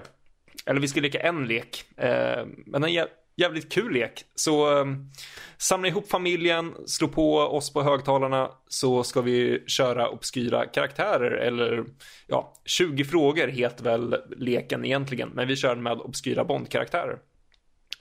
Men för att då kort förklara för er som lyssnar. Det är alltså en av oss, eh, Otto eller Anton kanske. Eh, Det är Anton den här gången tror jag, först i alla fall. Anton får börja. Eh, ska tänka på en obskyr Bond-karaktär. Och vi andra ska ställa frågor som bara får vara ja och nej-frågor. Och vi ska försöka eh, komma på vilken karaktär det är. Och reglerna är att personen måste vara i bild och ha någon form av utmärkande... Ja, må, måste utmärka sig på något sätt. Eh, Jag tror att den regeln cementerades på väg från hem från Nybro. När jag körde en lite för Ja. obskyr kvinna i, i dåligt Exakt, när du kör någon som bara är i bakgrunden i Bilbao. Helt otroligt. Ja. Men det är Nej. reglerna i alla fall. Ehm, så vi kommer väl att ställa frågor så får vi se. Alltså kommentera gärna på det här avsnittet på eh, våra sociala medier om ni löste det innan vi gjo- gjorde. Ehm, Och om ni vill höra det här igen. ja, exakt. Och, och om ni vill att vi lägger ner podden, skriv gärna det också. Eh, det, det man kan säga är väl att vi brukar väl undvika den sortens alldeles för uppenbara frågor som vilken Bondskådespelare eller liksom vill, vi brukar försöka göra det lite krångligare för oss för att det ska bli Ja, men man får inte fråga liksom är det Goldfinger direkt? Eller man får inte fråga är det Sean Connery? Utan man ska ändå... Vi brukar gå, alltså typ regissör, regissör eller andra mä- människor bakom kameran och sånt där brukar vi gå på. Exakt, vi har en husregel så att man, man får inte fråga vilken film det är. Utan vi måste komma fram till vilken film det är genom andra frågor. Precis. Exakt. Vi brukar, en gyllene frågan brukar ofta vara John Barry till exempel. Ja, exakt. Eller John Glenn. John Glenn är ofta frågan. Faktiskt. Ja, han är bra. Ehm, men vi testar väl så får, får vi väl se hur det går för er som lyssnar och hur det går för oss när Anton har en obskyr karaktär. Ehm, så jag kan väl starta den här leken genom att eh, fråga, är det här en person som är med i första halvan av serien som alltså går vid For Your Eyes Only tror jag? Nej. Och då brukar ju andra frågan vara, eller nu tar jag bara den för att vi introducerar oss i den här ordningen. Är det en eh, man? Nej.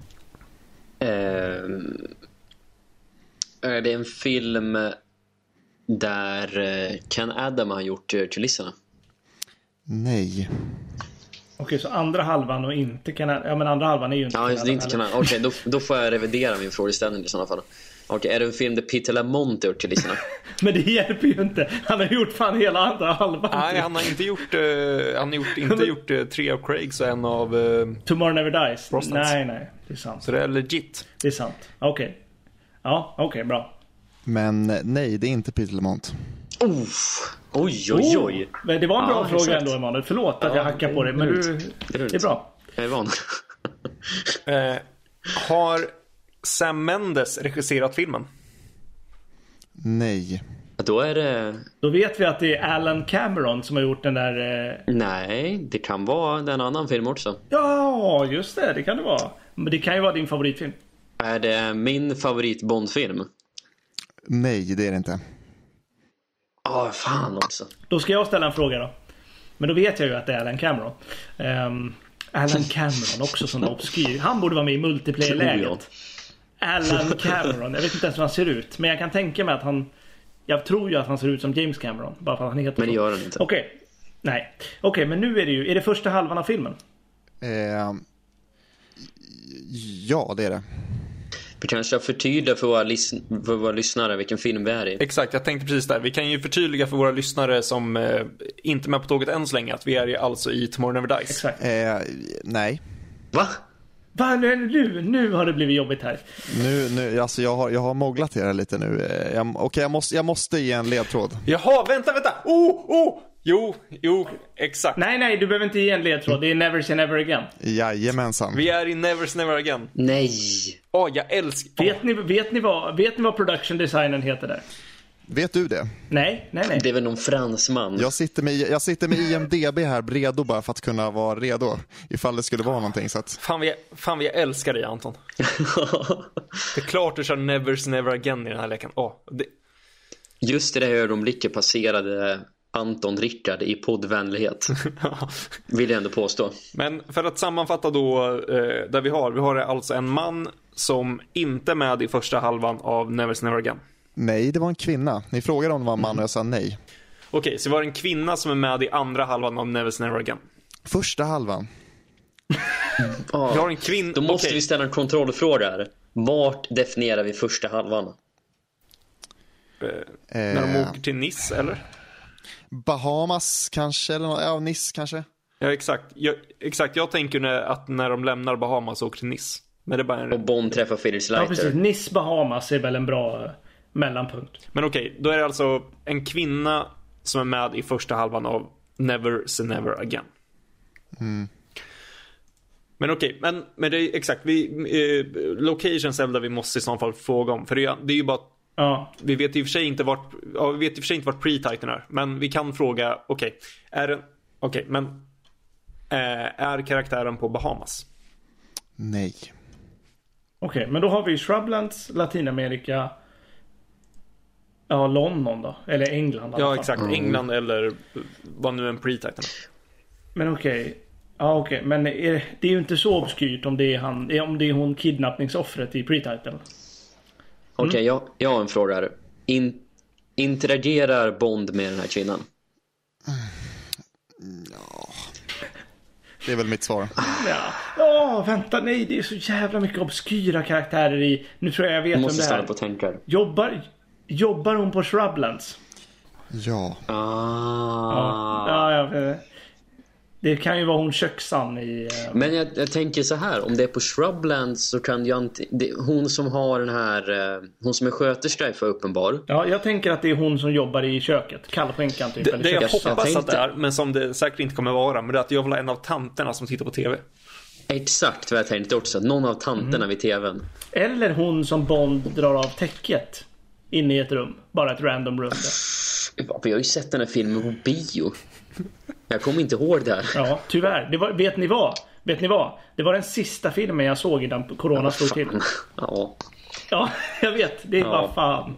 Så känner jag. Ja, Det är tragiskt. Det är tragiskt. Och innan det så var det Rise Fler of Skywalker. frågor måste vi ha, så vi kan... ehm, Jag drar en fråga då. Är det... Jag frågade i och för sig senast. Okej, är det på Shrublands? Ja. Nej, men det frågade jag ju om hon var anställd på Sherman. Var det det du frågade senast? Okej, det är okej. Mm, okej. vad ska vi fråga då? Har någon av de här, eh, de som vi har pratat om, har någon av dem en replik? Tanterna, tanterna skriker ju. Nej. Eller...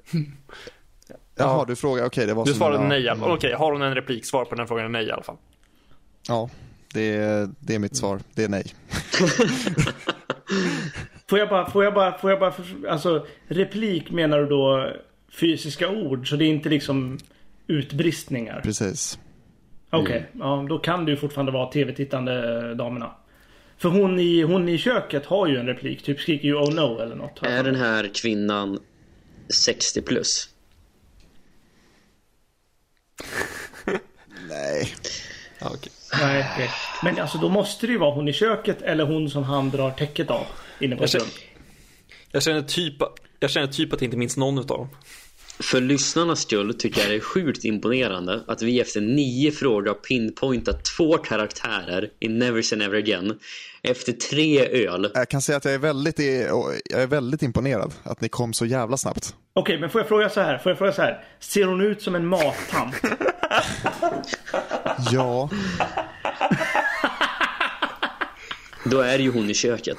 ja. Det är det. Åh, jävlar vad galet. Yes! 11, ja, 10 frågor. Det är värt en virtuell high five utan att vi gör den såklart. Otto, hon i sängen, det är ju sjuksköterskan som tar Bonds piss. Ja, det är det ju! Just det, jävlar! Jävlar sjukt. Ja. Fan vad, imponer- vad glad jag blev av att det var hon. De har ändå tänkt till lite. Ser hon ut som en mattant? Det är en otrolig fråga. Ja men vadå? Det är, det är ju en, det är en fråga som ändå, det är en, det är en fråga som avgör den här omgången av spelet. Men det är ändå en, rolig, det är ändå en bra fråga liksom. Ja, det, det är en svinbra fråga. Men så här, taget ur sin kontext. Det är så här, en, Ja. en fråga som handlar om man ska hitta karaktärer i Bond och frågan är, ser hon ut som en mattant? Den är fantastisk. Vilka andra har vi? Ja vi har ju J.W. Peppers fru i The Man with Golden Gun. Hon ser ut som en mattant. Ja, lätt. Men det finns ju inte så många mattanter i Bond ändå. Nej, ja, det är ju, man skjuter sig lite i foten när man tar en kvinna faktiskt i Bond-serien. För att det är, Ja, jo. då är det ju oftast inte så många att välja på. Hon som skjuter med maskin... Exakt, hon som skjuter med maskingevär i Ja, Goldfinger. det. också lite mattant. Då när eh, vi har värmt upp lite, ni som lyssnar har lärt er reglerna, ni vet eh, hur det här funkar. Otto har också en obskyr karaktär. Det är då jag hoppar in. När jag har lärt er hur det här funkar. För det är då jag ruckar på reglerna. Okej. Jag måste bara säga det att sjukt kul att vi får in NSNA två gånger i samma podd. Nevers never again alltså. Ja, just det. Vi, just det. Det, är- det är ju typ, vi pratade ju om det, jag tror att det var i podden eller in, precis innan. Men man blir ju väldigt sugen på att se License to Kill. Det blir jag i alla fall. Och jag, jag blir typ, alltså ni får liksom slå mig för att jag svär i kyrkan. Men ibland blir jag sugen på att se Never Ja, Say Never Again. För den absolut. måste blir, ändå ha det blir jag också. Jag med. Jag, alltså jag, jag, jag tyckte när vi, när vi satt och kollade på den på Kapitol, alltså jag satt och jag satt och mådde jättebra under hela inledningen, hela pre-titeln. Man satt och mös, ja, ja, bara, det, här, är- det här är jättebra. Ja men alltså snarare tvärtom. Jag tycker inte du svär i kyrkan. För det är någonting som jag tänkte säga. Jag, tycker, jag blir faktiskt jävligt irriterad på Bond-fans som ska hålla på och sitta på någon jävla hög häst och säga att nej men Never Snare Again kan man absolut inte se på. Alltså, Nej, det, det är en dålig Bond-film. Det är väl, alltså inom ramen för alla Bond-filmer vi har så ligger den långt nere. Men vad fan. Se, alltså tycker om den, se på det och skäms inte över det. Det är en Bond-film, punkt slut. Apropå svära i kyrkan, är det märkligt att jag har med den i min rankinglista över Bondfilmerna? Ja, ja, nej. I min senaste har jag det. Den är visserligen på plats 24 då i sådana fall. Men Alltså jag, ty, Jag jag tycker tycker det är märkligare att du har den än att jag blir sugen på det är den. märkligt men det är inte vanhelgande på något sätt. nej, exakt. Nej, det är ju det att det är ju kutymt att inte ha med den. Och Ja, exakt. det kan jag störa mig på. Det är bättre att ha den där än om man... I och för sig, tar man in NSNA är det ju väldigt lätt att ta in CR67 och CR54. Och det är väl där det blir en slippery slope. Nej, jag tycker inte det blir en... Äh, fan, nej! Det blir inte en slippery slope. Helvete. Nu blir jag arg. Jag, tyck, jag tycker ju att det blir det. Alltså, jag vet, jag vet att det är, Jag vet att Never Say Never Again ändå är precis likställd med de andra två. Casino Royale 67 och 54. Men steget för mig som Bond-fan i alla fall, i min personliga liksom, syn på Bond, känns ändå större Ja, ja. eh, att ta med typ Casino Royale 54 än vad det gör med Ja, Never ja. Say Never Again. För den har jag ändå växt upp Absolut. med. NSNA är ju en kvalitativt mycket bättre film. Ja, alltså, jag tycker inte det... Jo men den har man också, den har också varit närvarande mer än Jimmy, Jimmy Bond liksom. Alltså, jag tycker inte det blir en slippery slope. För grejen är att Casino Royale 67 till att börja med är inte ens en seriös Bond- Bondfilm. Och, för, det- och. Casino Royale 54 är inte ens en film. Så... Så det är så här, var, var någonstans ligger slopen där? Vi tar bara med en annan film. Det är nog att diskussionen blir ju att börjar du acceptera NSNA och börjar acceptera CR67 för det är ju liksom det allmänna snacket i Bond-communityn att du kan inte acceptera en av dem ut, exakt, du måste acceptera alla tre men jag det- tycker att man kan acceptera NSNA och sen skita i de två Casino-versionerna för de är dåliga medan NSNA har en kvaliteter Ja, men det är för att Bond-fans är dumma i huvudet. ja exakt, Bond-fans är värdelösa Så är det ju. Ja. Men det är ju vi också Ja, ja. så att... eh, Vi, vi var inte här för att uh, ragea på Bond-fans, men det, är det någonting... Två, två saker eh, som jag kan stå upp för för att jag vill uträtta med den här, uträtta med den här podden. Det ena är att sätta alla jävla Goldeneye fanboys på sin plats. De ska bara sätta sig. Och Det har vi gjort. Ja, exakt. Det har vi gjort, Och det, det har jag fått gjort. Och det andra är ändå att lite Vad ska vi göra härnäst? Sätta alla fransmän på plats? Ja, de, de, ja, exakt. Det behöver påminnas i varje avsnitt av hur värdelösa de är. Eh, men okej. Eh, Men det som är lite att vi kom in på det i Again avsnittet. Men fan, alla Bond-fans där ute. Sluta se ner på det här som en jävla icke-film. Det är en, jag fattar hur mycket ni så här, hur mycket ni hatar filmens tillkomst, hur mycket ni ogillar McClory, hur mycket ni eh, liksom älskar Eon, allt det där. Jag fattar det. Jag är likadan, men det är fortfarande en Bondfilm. Alltså jag har ju börjat tänka mer på Never Say Never Again som en alltså, Bondfilm inom liksom Nej, inte så snarare. Bondfilm bara. Och då har jag liksom så här, för innan har jag alltid kallat Eon-serien inte för Eon-serien utan för den officiella serien. Och sen vi pratade om det första gången så har jag alltid kallat den Eon-serien. Det är ändå en förändring liksom. Jag tänker att innan vi, innan vi går vidare till din eh, karaktär Otto så vill jag bara säga det att när eh, Rickard började försvara Never Say Never Again på MI6 Community då satt jag och bara blev så stolt över Rickard och kände bara att jävla vad klarsynt och fin han är. Han, liksom, han drar en lans Ja. mot alla världens Bond-fans och bara försvarar liksom den här utskällda filmens heder på något sätt och sa bara så här. Han sa det, ja men Never Never är en Bondfilm. Det spelar ingen roll om den är gjord av Eon eller om den är gjord av någon annan. Det är fortfarande en Bondfilm för den har Bond som huvudrollsinnehavare. Den handlar om Bond, den har Sean Connery, den har liksom Ja, men den har ändå kvaliteter som på pappret är en Bondfilm. Då ska man gå tillbaka till grunderna. Den fucking film som Ian Fleming bokstavligen ger dem tillåtelse till att göra som är lite halvt, eller Fleming snodde ju idén, men det är fortfarande så här, det är en filmatisering av en bok. Som de har exklusiva rättigheter att filmatisera. Vad fan mer begär ni av en Bondfilm? Ja. Det är så här, Jag, tyck, jag tyckte att du Emanuel sa Eon Fleming. Det är ändå fint. Men, för att komma tillbaka till eh, det vi sa för eh, sju minuter sedan. Det är ju trots allt ändå eh, en podd som har off topic i namnet, så vi svävar iväg lite. Men, nu när ni faktiskt kan reglerna. Otto, obskyr karaktär. Okej, är det första halvan av serien? Nej. Jag vill bara flika in det att en fyllepodd i, det här, i den här delen av vår liksom, tid för podd timeline skulle ju vara som att John Glenn och gänget skulle göra en fyllefilm typ. Det skulle ändå fungera. Vad innebär Filip att de är fulla när de regisserar? De är fulla när de filmar och det skulle ändå bli en helt okej film. Inte det hela 60-talet. Jo men alltså tänk er John Glenn har liksom gjort så här For Your Eyes Only Octopus The Living Daylights Och sen License to Kill gör de bara dyngraka allihopa. Det skulle ändå bli License det, to är, Kill. det är John Glenn som gör Another Round då alltså. Oh, Ja precis, exakt. Jag exakt. har den nedladdad på min dator men jag har inte sett den än. alltså den filmen är wow. Det är 2020s bästa film. Jag, jag tänkte att jag ska se den någon gång innan jag ska ut på ett krök eller något. alltså- som, som en för, för, förkröksfilm. Alltså när, när det, jag, jag skrek i den filmen för det var så bra. Alltså jag skrek rakt ut för den är så jävla bra. Vi lyckades med en fråga innan vi började gå off topic. Fantastiskt. Ja, nej, men den rekommenderar vi till alla. Tycker jag. Perfekt. Eh, Okej. Inte första halvan av serien. Inte Då första är det alltså. Octopus och framåt. Ja, är det John Glenn som har regisserat? Jajamän, så är det. nej. Oh, så ja. Eh, Okej. Har eh, Alec Mills plåtat den? Ja, det måste han ha gjort. Det är alltså uh, Octopus eller View to a Kill då, i sådana fall. Det här är, de, det här är den obskyra film, de, de, liksom, de obskyra filmernas fader kan man säga. Eller de obskyra karaktärernas fader. Ja, för Arthur Wooster filmade ju eh, Daltons filmer. Är det Duran Duran som gjort titellåten? Ja, men det är bra. Jävlar, jag måste spotta ut en isbit. Nej. Okej. Ja, men då är vi hemma kanske om det inte är något annat Moglo. Eh, Eller Never say never again igen eller någonting.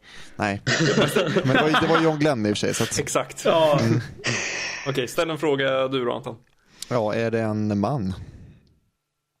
eh, nej. Okej. Men vi är alltså i eh, Octopussy. Ja, en kvinna i Octopussy. Om inte... Om... Eller, eller, eller ett djur? Ja, vad fan, ska... måste vi ställa det? Ja, okej. Om, om du vill vara säker, Ja. ställ Ja. frågan Emanuel. Är det en Homo sapiens? Nej. Ja, Ja, vad exakt, fan. jag visste det. Och nu, Och då tar jag ju såklart den filmen enligt min faktautmaning som har flest djur. nu Otto blev du lite göteborgsk och det oroar mig. Men Åh jävlar. Det var en... Vill ni veta en sak? Det var en isbit som sprack rätt i mitt ansikte. Det var obehagligt. Vadå i, vadå i ditt ansikte? Ja, den, den, den poppade liksom rakt upp i mitt ansikte. Det var obehagligt. Isbitar brukar leva lugnt liv, känner jag. Men vadå, då, men då, alltså procentuellt sett så är ju i alla fall hälften i djungelscenen. Ska vi ställa en fråga på det? Ja, exakt. Ja, vi kan ju ställa om det är första halvan eller and... Ja, ska vi ställa djungelscenen bara? Jag älskar, jag älskar när du pratar djungel, Anton. Jag mår bra då. Är det ett djur i djungelscenen? Nej. Du borde bara ställt frågan, är det djungel? Är det din tur, Emanuel? Eh, eh, ja, jag tror också det är din tur. Okej, men jag kan ställa något då. Eh, är det ett... Det, det var inte i djungelscenen sa du? Nej. Det värsta med det här, det är att Otto sa ju exakt Ja. vilka djur som var med förut. Jag har glömt bort vart det är. Ja, exakt. Ja. Okej, nu tror jag. just, jag det var ju jag. massa jävla djur på cirkusen, just det. Ja, men precis. Ja, men okej, då kan jag fråga det då. Är, det- är det djuret på en cirkus? Nej. Okej, okej. Är vi... Eh, är VJ inblandad i scenen? Ja. Ja, då... då Okej, ja. okej, ja men då vet man ju. Ja, eller det finns, det finns två där. Ja. Om man är inblandad i scenen. Jag tänker att det finns ormen eller så finns det kamelen som tittar. Men förmodligen så är det ju ormen. Då är ifrån vi ska gå på däggdjurspåret här och bara ställa den frågan. Kläcker djuret ägg? i frågan. Fast nej, nej, nej, nej, nej, vänta nu, vänta, vänta nu, vänta nu. Det kommer ju, det kommer ju krokodiler där när han hoppar ner i vattnet. Eh, Okej, då ställer jag frågan så här då. Hade Ibbe Alasawi gillat det här djuret? Nej. Nej, vad fan. Då har du rätt Anton. Men när, Men då, då är det, då, men vänta, då får jag ställa frågan, har, när är krokodilerna? det är ju efter fighten så hoppar de ner i vattnet. Då kommer det en krokodil, fast är det, han, är det Bonds eh, Q-krokodil eller är det en riktig krokodil? Bonn... Jag har aldrig fattat det där riktigt. När, när, jag, jag vet inte ens var någonstans vi är. Jag minns inte krokodiler. Ja, jo men efter att Bond ramlar ner i vattnet efter att han har slagits så... Exakt. Då kommer det ju en krokodil och, och äter upp eh, Bondskurken tror jag. Exakt, och så klipper vi över till VJ och så ser vi en... Men sla, slagits var? I pal, pa, pal, Palace Fight, eller vad heter det? Nej, inte Palace Fight, men fighten där innan.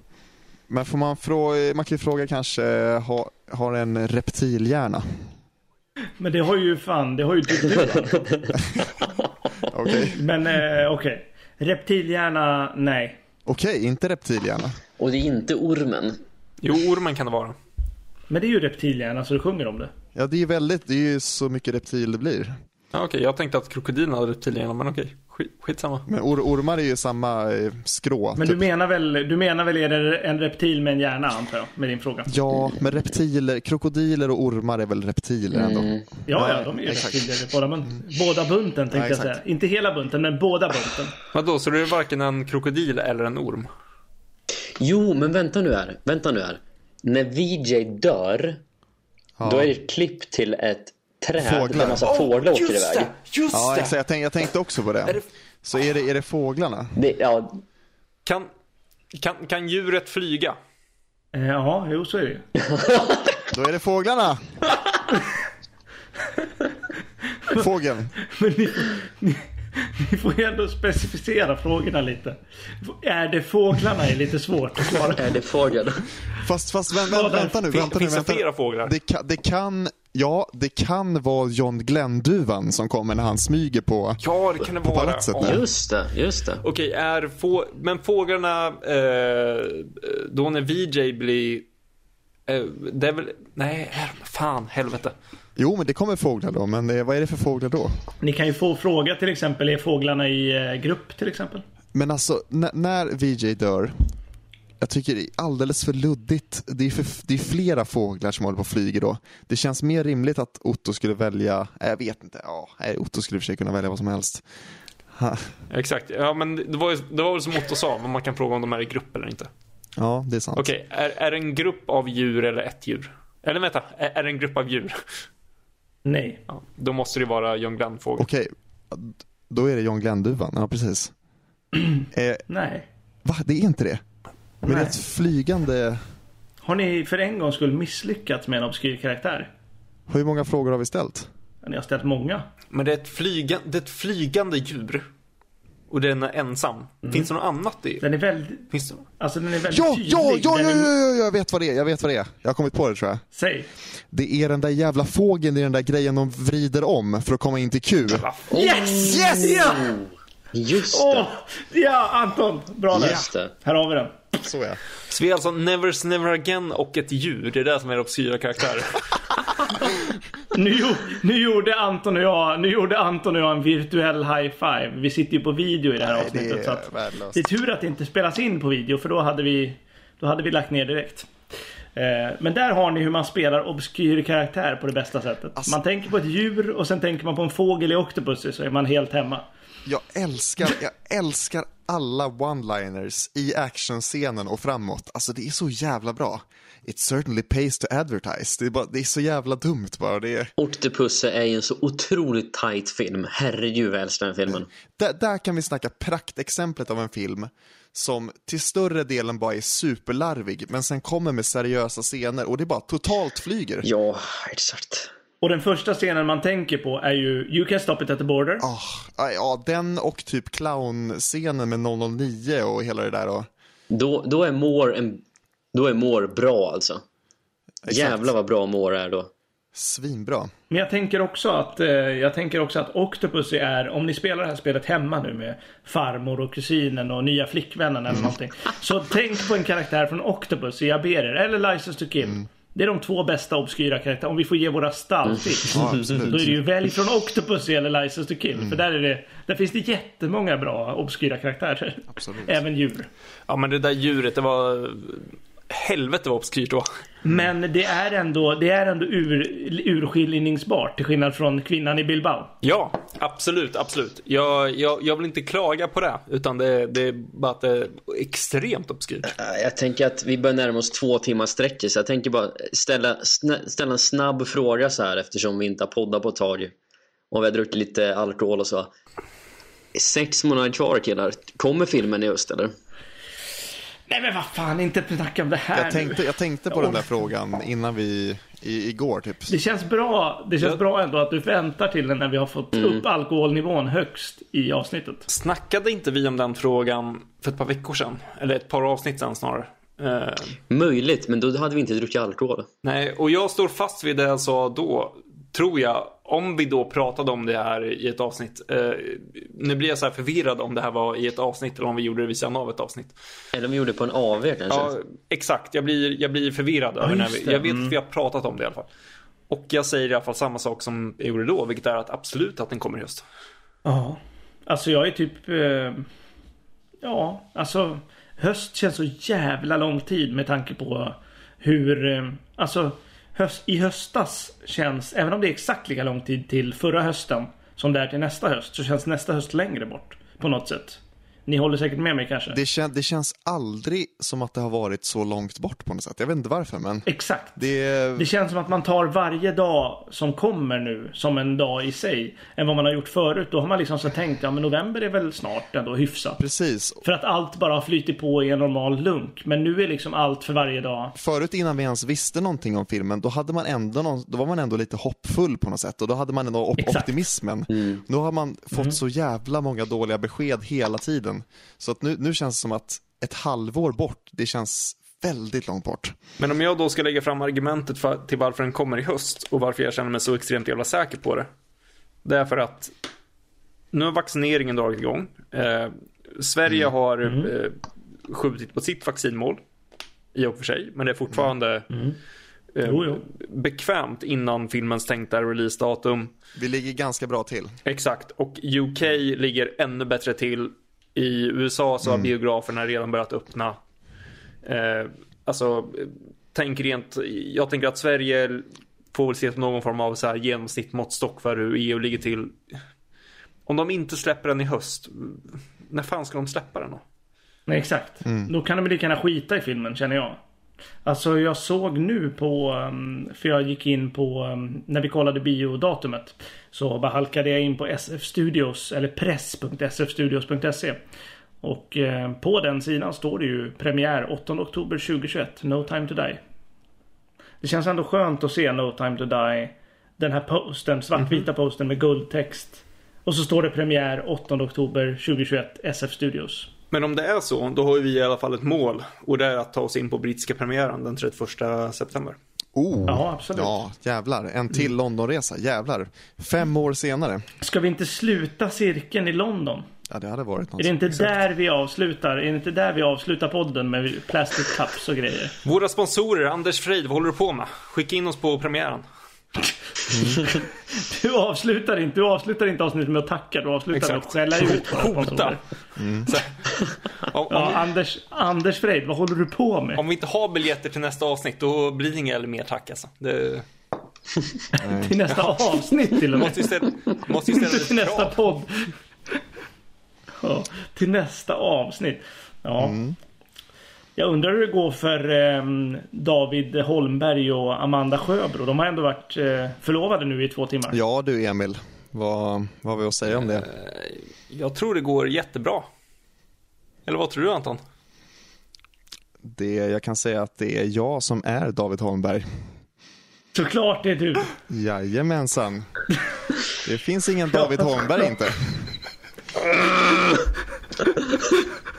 Det var, det var jag. Det var mitt fantasifoster. Det är, det, Menar du allvar?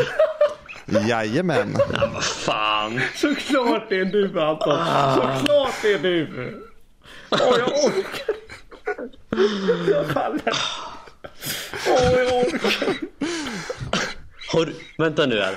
Otto skrev idag att den här profilen har funnits i tre år. Har du haft den här så länge? Har det varit en lång con? För att då ge, ge kontext till lyssnarna. Det här är alltså en fråga som vi fick från, på Facebook, på vår Facebook-sida. Från en person som då heter David Holmberg. Vars profil är tre år gammal. Jag kan försöka förklara det så kort och koncist som möjligt. Det var Ja, gör gärna det. Det är en person som jag kände i Piteå som var, ja, jag, jag- ska, jag, jag ska förklara det helt transparent. Han var nysvensk och han, han ville sälja lite saker på Facebook och han hade problem att hitta liksom, folk som ville köpa hans grejer eftersom att han var ja, nysvensk. Eller det var, det, det, det, var, det, var, det, var, det var hans liksom, vinkel av det hela. Så han sa till mig, kan inte du göra en Facebook åt mig med ett svenskt namn? Va? Vad är det som händer? Och sen, så tog, sen tog jag den nu och eh, gjorde det här helt enkelt. Så Åh, att, jag orkar inte. Jag orkar inte. Åh, jag älskar dig Anton. Du är det bästa som har hänt den här podden. Du är en fantastisk människa Anton. Och då för att ge, ytterligare kontext till våra lyssnare. Vi, vi fick den här frågan idag. Och eh, idag när vi spelar in så är det första april. Ja, grejen var att Anton skrev också inte bara Kan ni fria åt min fru? Utan, eller kan ni fria åt mig och åt min fru? För vi brukar lyssna på den här podden i bilen. Utan han skrev också en lång hyllnings, eh, liksom en hyllnings, ett hyllningsmeddelande typ. Där vi skrev, ja men jag älskar er podd. Jag har varit Bond-fan sedan jag var 10 typ. Eh, och inte, inte för att skryta men sådana meddelanden har ju ändå kommit in någon gång liksom. Och det var inte helt orimligt. Men sen tog det en sån jävla vändning när han skrev jag ska fria till min fru i höst. Men vi måste ju också erkänna, oavsett om det är fake nu eller inte, för det vet vi ju att det är nu. Jävlar vilken skjuts det gav oss in i helgen. Oh ja. ja, alltså Oh, ja. när, när, när, när, ni, när ni satt och bara höll på och liksom raljerade kring alltså jag har, jag har inte skrattat så mycket på, Och vi tar det på allvar. Va, va, vad hette hon tjejen? Amanda Sjöbro. ja exakt. Och det var ju, alltså, det var ju ändå en vän som fanns, den här personen har ju ändå addat några personer av någon jävla anledning. Eh, och ja, jag, jag såg möjligheten där. Först tänkte jag, ja, Ja, alltså hon, eh, hon är ju, eh, eh, jag har, ändå, jag har ändå gjort research som jag inte har skrivit i vår chatt. Och hon är ju verklig. Men eh, hon, av någon anledning så finns inte hon någonstans. Antingen för att hon har bytt namn eller för att hon eh, har någon skyddad identitet. Men hon, hon verkar ju ha flyttat, flyttat till Finland, men, men sen kollade ju Rickard upp det och hon fanns ju inte i Finland heller. det var jag som gjorde det. Ja, det var det. Ja, exakt. Jag gick in på fi finska Niro och sökte på det här namnet. Och det kom inte upp. Eh, Men är det så här Anton, kan du inte erkänna nu att det är du som har eh, du som har marknadsfört No Time To Die? Jag, Den finns inte egentligen. nej, nej, precis. Alltså, jag, jag är ju tät kontakt med Fukunaga. Vi har ju bara suttit och spånat på Det är, Anton, det är Anton som är VD på MGM. Han bara moglar med Universal nu och håller på har förstört allting. En till fråga Anton. Våra lyssnare, finns de på riktigt? Ja, det, det får vi veta i nästa avsnitt. Det här känns ändå som ett bra klimax på den här eh, Ja, podden. Jävlar vad sjukt. så Ja, det där var en... Det var en dramaturgisk kurva som kulminerade perfekt. Ja, verkligen. Jag måste bara säga dock, eh, strax innan vi började podden, eller ja, kanske vid 16-17 tiden där, vi började typ spela in vid 18.30 eller något sånt. Ja, Då precis. skrev jag till Emil bara, fan kan inte du vara min mullvad? bara så att jag hade någon på min sida liksom. Exakt. Men- Ja, när, eh, ja, exakt, vi, vi har ändå diskuterat om det här ens ska tas upp i den här podden. Och efter att Anton skrev så har väl inte jag varit den som har eh, ställt mig i vägen. Nej. Alltså Emanuel, du och jag, du och jag är ju Q och Bond i Is Not Ja, Enough. vi går ju på direkt alltså. Emil, Emil, är ju, Emil är ju Robert King och Anton är ju den där lapellpinnen i Enough. vem, vem av oss är Brosnan som skriker med öppen mun? Ja, det är vi båda två tror jag. Ja, vi springer hand i hand i en säger och skriker move, move! Och direkt måste börja fria och hålla på. Ja. Känslomänniskor. Och Q skriker bara Stop, stop, it isn't finished! Och jag dör. Alltså Anton, Anton, jag står fast vid det jag, jag står fast vid det jag sa. Det här är det bästa aprilskämtet jag har utsatts för i hela mitt liv. Det är så otroligt bra. Ja, det är helt sjukt. Ja. Du är en fantastisk människa Anton. Ja, du är fan en fantastisk människa. Alltså, jag vill, jag vill bara för lyssnarnas del. För ni kanske inte mm, vet om det här, men vi vet ju om det. Vi har ändå fått tre kommentarer av olika konton. Som alla har varit Anton Botander. Exakt. De, de, de har haft oli, olika trovärdighetsgrad. Det här måste ju vara det mest trovärdiga du har skickat ändå. Det, den här, det här är den mest, eh, vad säger man på svenska, men eh, elaborate.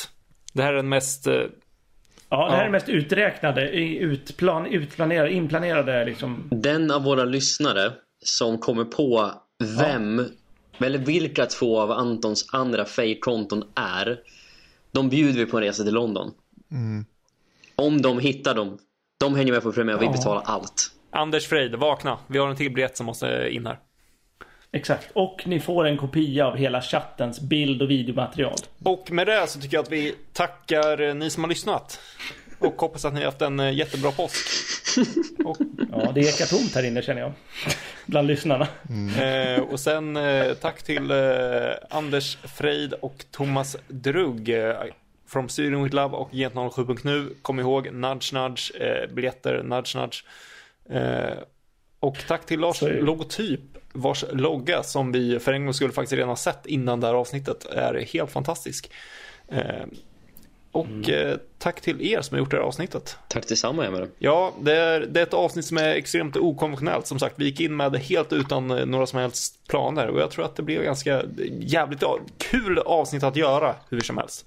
Oh ja. Verkligen kul. Det känns som att det blev... Hur det än blev så blev det avslappnat i alla fall. Du Emil är vår kajplats i eten. Du är fantastisk. Jävlar vad du styr oss bra fast du är lite full själv. Ja. Så helvete. Ja, alltså min idé, min idé om att låta Anton moderera. Det var ju inte den bästa idén Nej, nej det, det, Inte, in, no, no offense mot Anton, men Emil är ändå Emil. Liksom. jag, jag, jag hade suttit där med dåligt självförtroende och bara, det, det hade inte hänt någonting. Vi hade, bara, vi hade bara fastnat vid samma saker hela tiden och inte kommit någon vart. Jag tror nästan det faktiskt. Emil, det är därför du är moderator i den här podden. Otto Hjort som en fantastisk människa. Ja, du med Emanuel. Ja. Du, alla ni tre är fantastiska människor. Alla vi Längtar efter sommaren. Alla Vi avslutar på den låten. Säger tack för att ni lyssnar. Tack för att ni lyssnar på vår podd och vi hörs igen om ett veckor. Ha det fint. Tack, hej. Alban är här. Det är stabilt.